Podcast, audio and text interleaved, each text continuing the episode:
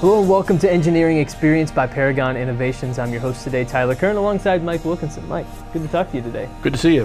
Always good to, uh, to sit next to a, a friend here. And today we have a fantastic guest. His name is Dr. Philip Purdy. He's the co-founder and CMO of Endophys Holdings, LLC, and also the former vice chair of clinical operations at the Department of Radiology at UT Southwestern Medical Center. Dr. Purdy, thank you so much for joining us today. Happy to be here.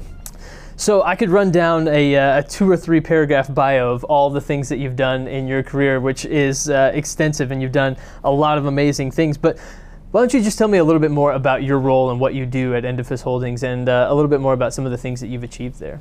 The company was started uh, based on some work that I did while I was on the faculty at UT Southwestern.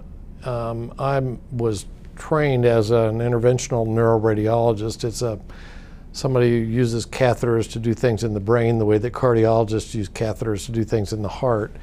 And in the course of doing procedures on patients, I felt that there was a, a, problem in the way that we monitor blood pressure during procedures because uh, that technology hasn't changed since before I was in medical school in the 1970s, and and it's analog technology and basically just gives you a waveform, and the patient care monitor uh, derives the pressures from that waveform.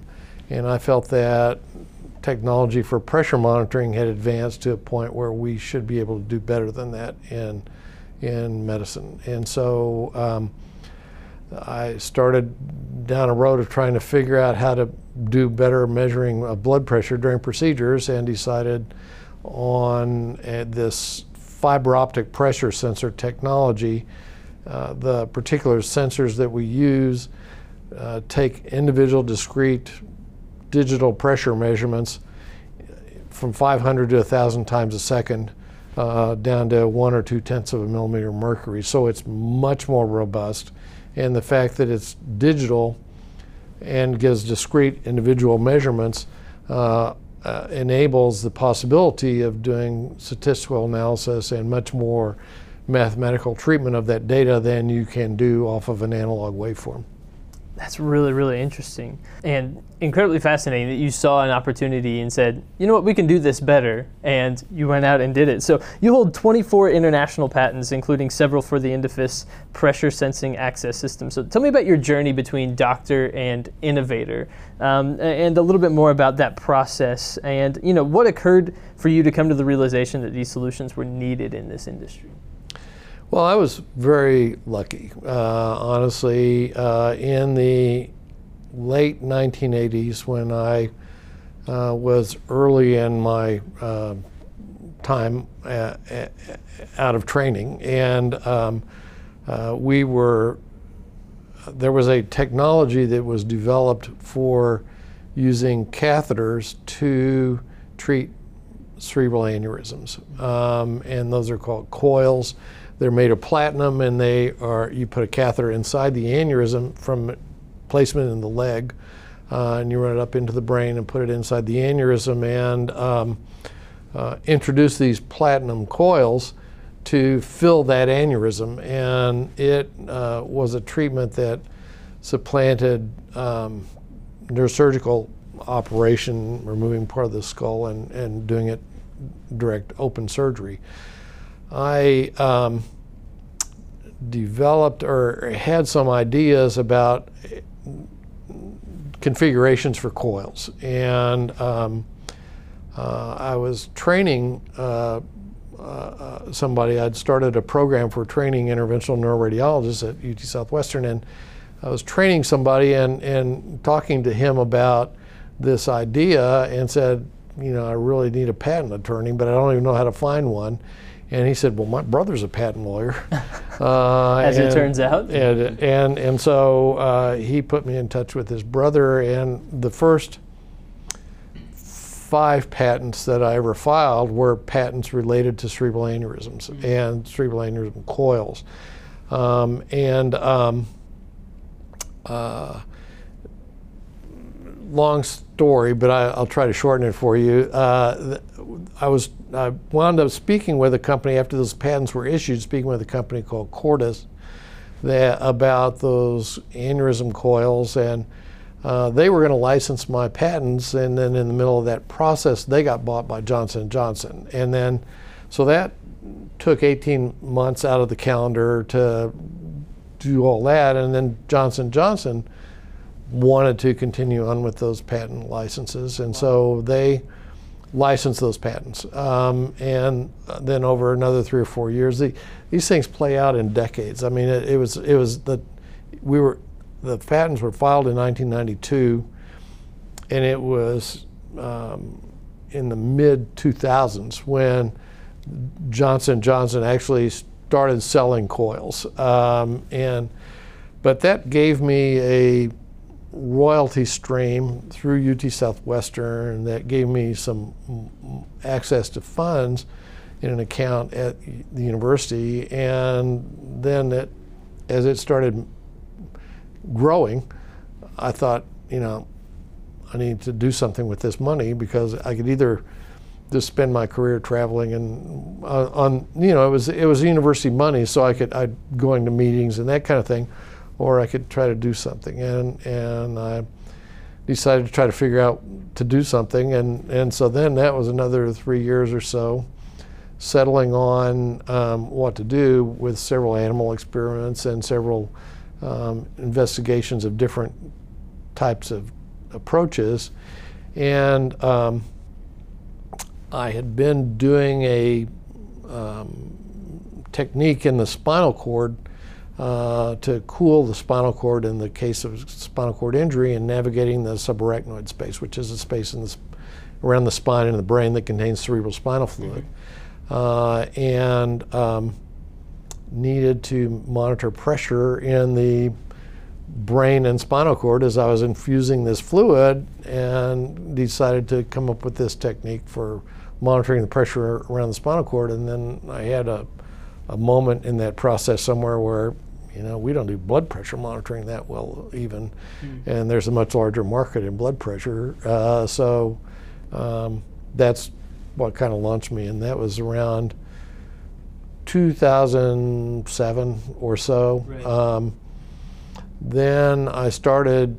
Uh, I hired an engineer in Minneapolis. And we hired a company in Minneapolis that made catheters, and um, uh, then we made trips to several places to identify the pressure sensor technology we wanted to use and um, settled on a company in, uh, um, in, the United States that, that we were working with. And um, uh, we got to the place where we were, we knew the technology platform we were going to use, and then we had to figure out how to um, make it something that could be used in patients. And that was a that turned into a medical electronic device project. And um, I, I, had already hired an electrical engineer in Dallas to help me with that aspect of it.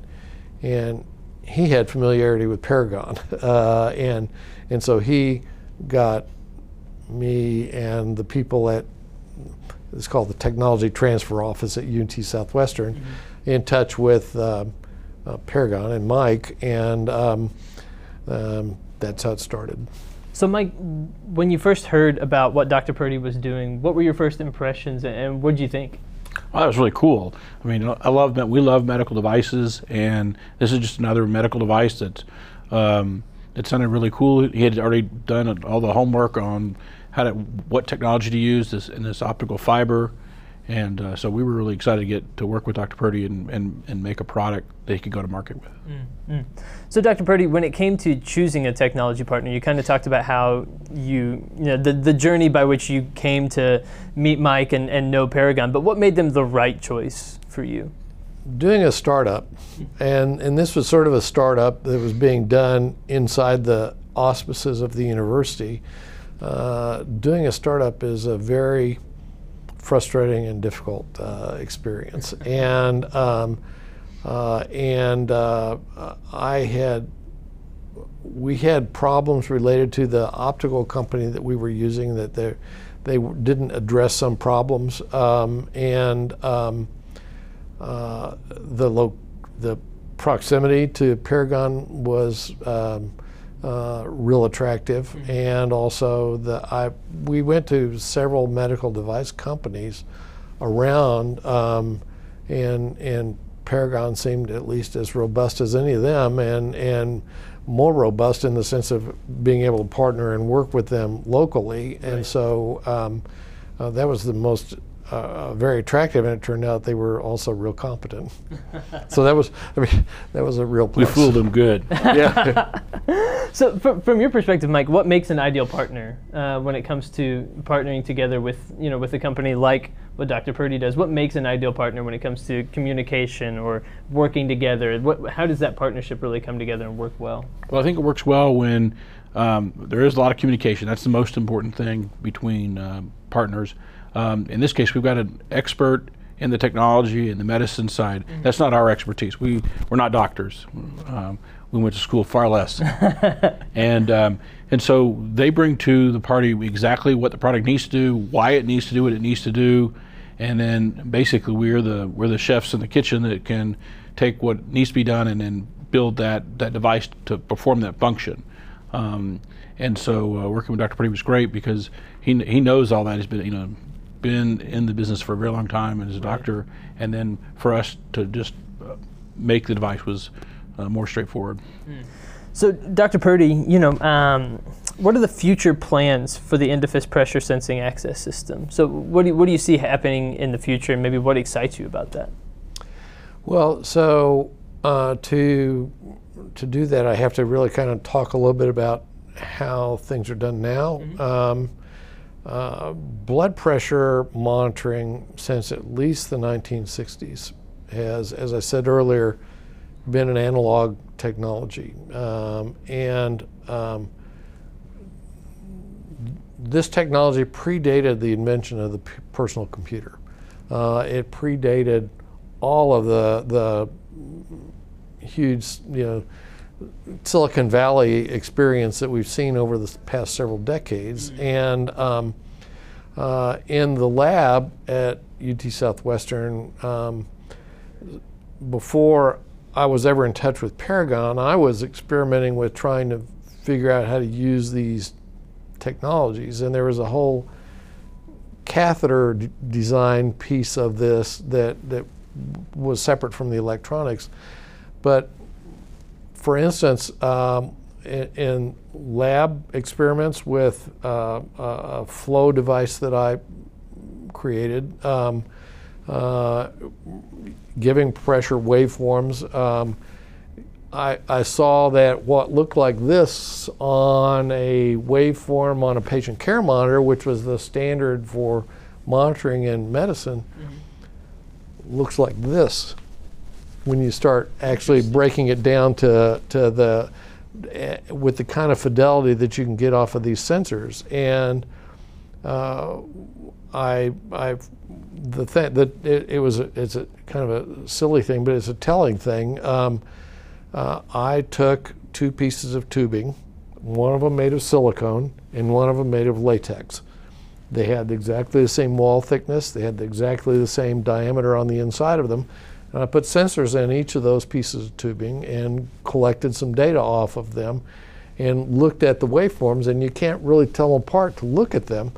But the company that I acquired, the, the it was really a scientific company uh, that I acquired the, the, the, means to do that with, mm-hmm. had software and it allowed to do mathematical treatment of those that wave that numbers system and, and I did a, there's a process in math called Fourier transformation that, that I'm no mathematician, but I, I was familiar with it because it's used in reconstructing images from CT scanners in medicine. And, and so I, I was able to do a Fourier transformation on those waveforms. And when you look at the slopes that are created by that mathematical process, I could tell which I could tell silicone from latex. Wow. Um, and so I, am looking at that and, and, thought, hmm, I could probably tell atherosclerosis from not atherosclerosis. And there's no telling what else I might be able to tell. Like I said, I'm no mathematician. If it ever got into the hands of a mathematician, what they might be able to do with data of that kind of fidelity. And so um, uh, the end game for me is that uh, to be able to do that with this technology. Not there yet uh, because you know there have been a lot of bumps. I mean, uh, doing a medical device startup is a lot more frustrating than I ever thought it would be. But but but that's what this is about: is getting to the point where we can look at that kind of data, and there are questions that are very difficult to answer with the um, um, analog device and very simple to answer if we have this sensor because what happens in, in measuring pressures is uh, that you have to have a fluid, direct, continuous fluid channel mm-hmm. from the place you want to measure out to the device that hangs on an IV pole. And that's where the chip is that does that analog pressure monitor, um, monitoring. And um, if you are in a setting where you have a catheter in a position, you want to measure a pressure through that catheter, then you want to do some manipulation through that catheter, and then you want to measure another pressure through that catheter. You have to put in a guide wire, direct the catheter to where you want it to be, take the guide wire out, hook it up to the transducer, make your measurement off of that transducer, then do whatever you want to do through that catheter, which may involve moving it again, right. um, and then rehook it up and do all that all over again. And it is very time consuming. Mm. And there are situations in, um, like when they want a, a patient who has renal failure and is has a shunt in their arm that goes from an artery to a vein, and that starts to block up and they want to go in there and do a procedure to open it up. They have to measure the pressure and see the pressure on one side and on the other side of that shunt. Then they have to uh, go do their manipulation with an angioplasty balloon or whatever. Then they have to go back in and make more measurements on either side of the shunt. If you've got a catheter with a sensor in it, you're just making those measurements continuously, a thousand times a second, as you're doing those procedures. And you can, and so the time of the procedure uh, is cut a lot. And risks of procedures are related to how long they take. Mm-hmm. Uh, and so you can conceivably cut the risk. Um, similarly, what has happened since our company started, um, I, I left UT Southwestern in 2014. There's a, a private equity firm in downtown Dallas that agreed to acquire that technology and develop it, but I had to come with it. And mm-hmm. so I left the university and went with this firm uh, here. And um, what what um, uh, then had to happen was we we spent a lot of time developing the the tools um, to to do that. And during that transition time, um, medicine changed. Uh, my area of medicine changed. It used to be that the big area that interventional neuroradiology did was cerebral aneurysms. But in the meantime, uh, they developed a way to treat stroke that involved putting a catheter up in the brain wow. and putting a device into the blood clot that was in the brain and then pulling the blood clot out uh, and and opening it back up, and it transforms stroke therapy. I mean, it's it has revolutionized stroke therapy, and um, uh, it turns out that time is very important, uh, and so if if you're going to do a procedure that's going to take 45 minutes, your outcome is going to be much worse than if you're doing a procedure that takes 10 minutes. Mm. Uh, but it also turns out that monitoring patients' blood pressure is important when they're having a stroke. And with our device, which is a sheath, it's a, it's, it's a, a, device, a, cath- a short catheter that's put in an artery, and then all the procedure is done through that catheter.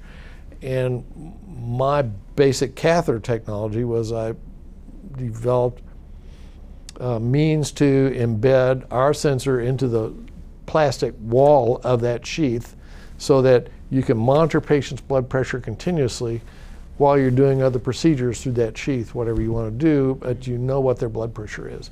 And so um, the, the prior technology used that transducer on an IV pole. You had to put a separate catheter into the artery in the wrist uh, and hook it up to that transducer. And just getting that catheter put into that wrist and putting it on IV, hooking it up to the IV pole takes anywhere from uh, real fast would be five or 10 minutes.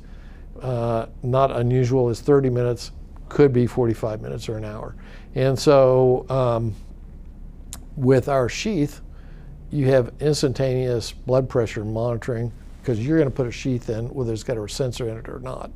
And so um, this has turned out to be something that makes stroke therapy much more robust. Wow, that's incredible. Yeah, it's been real rewarding, uh, but um, there are a lot of frustrations when you translate from being able to do something in the lab to getting hospitals to pay you for it. Right, Uh, right. And those are some of the, what we've been going through. So when you talk about you know saving lives and, and putting devices in patients and, and that sort of thing, it's it's obviously important that these devices are consistently you know engineered with the utmost precision and with the utmost um, care taken to ensure that every product is is functioning and is correct. So you know. Uh, how do consistent engineering processes lead to excellent results when it comes to your products? It's very important that um, uh, the engineering people you're working with know medical device technology and also know medical device regulatory requirements. I mean, our uh, the we, we call our the, the device that uh, Paragon helped us develop is we call it our blood pressure monitor. It's the electronic box that hangs on an IV pole that get that reads out the pressure and also communicates to a patient care monitor. And uh, so, to shorten it, we call it the BPM. Uh, our BPM um, has to meet uh, the regulatory standards, and that includes um, uh, electronic insulation, uh, what they call means of patient protection. That that if there's a uh, an electrical shock to the patient, it can't get or, or to in the box, it can't get out to the patient, or if there's an electrical shock off of some other device connected to the patient, this our box can't be a conduit to um, to transmit it to the patient. It has to be able to withstand temperature variations and and uh, it has to be able to not. Uh, there's a test where they put it on a, a turnstile, uh, like an old uh, phonograph turnstile, and they have dripping water on it, and it can't have water get into the box during. I mean, there's, there's a whole long list of regulatory requirements with electronic medical devices, and you got to be working with a company that knows that. Sure. Or if you don't design it into your box, you get to start over. And it was between our first box and our second box that we started and- found Paragon, because the first box we didn't have that in all of that, and so uh, it came out in a form of that was really stripped down, Right. and because Paragon was um, familiar with it and knew how to do it and could do it. Um, the second box was much more robust, and we're working with them on the third box now, which will be even further more robust. So, Mike, from your perspective, how do you ensure that everything that you do is of the utmost quality? What kind of uh, quality checks do you do and, and, and that sort of thing? So there are requirements for the FDA. Um, there's ISO 1345, which is uh, design and manufacturing requirements. There's also uh, the Code of Federal Regulations 21 CFR 820, which is required. And to do all that, we basically have to get trained. So our guys are uh, constantly going to uh, training events, both online and in person, uh, to keep up to date. Uh, we also use an outside regulatory uh, consultant uh, to make sure that we're up to date on all the new requirements, uh, which are changing and for medical device. And then just by doing it a lot with a lot of different customers, it keeps us up to date on everything we're doing so that all of our medical customers get that um, quality that they um, need and required. Absolutely. Absolutely. So, Dr. Purdy, you know, you, you mentioned that you're working on third box now with uh, with Paragon. Uh, talk to me a little bit more about how you see Endophys in the wider medical market, and you know, what's the future of your business, and how does Paragon play a part in that? Well, this is all related to, um, at the end of the day, my learning curve.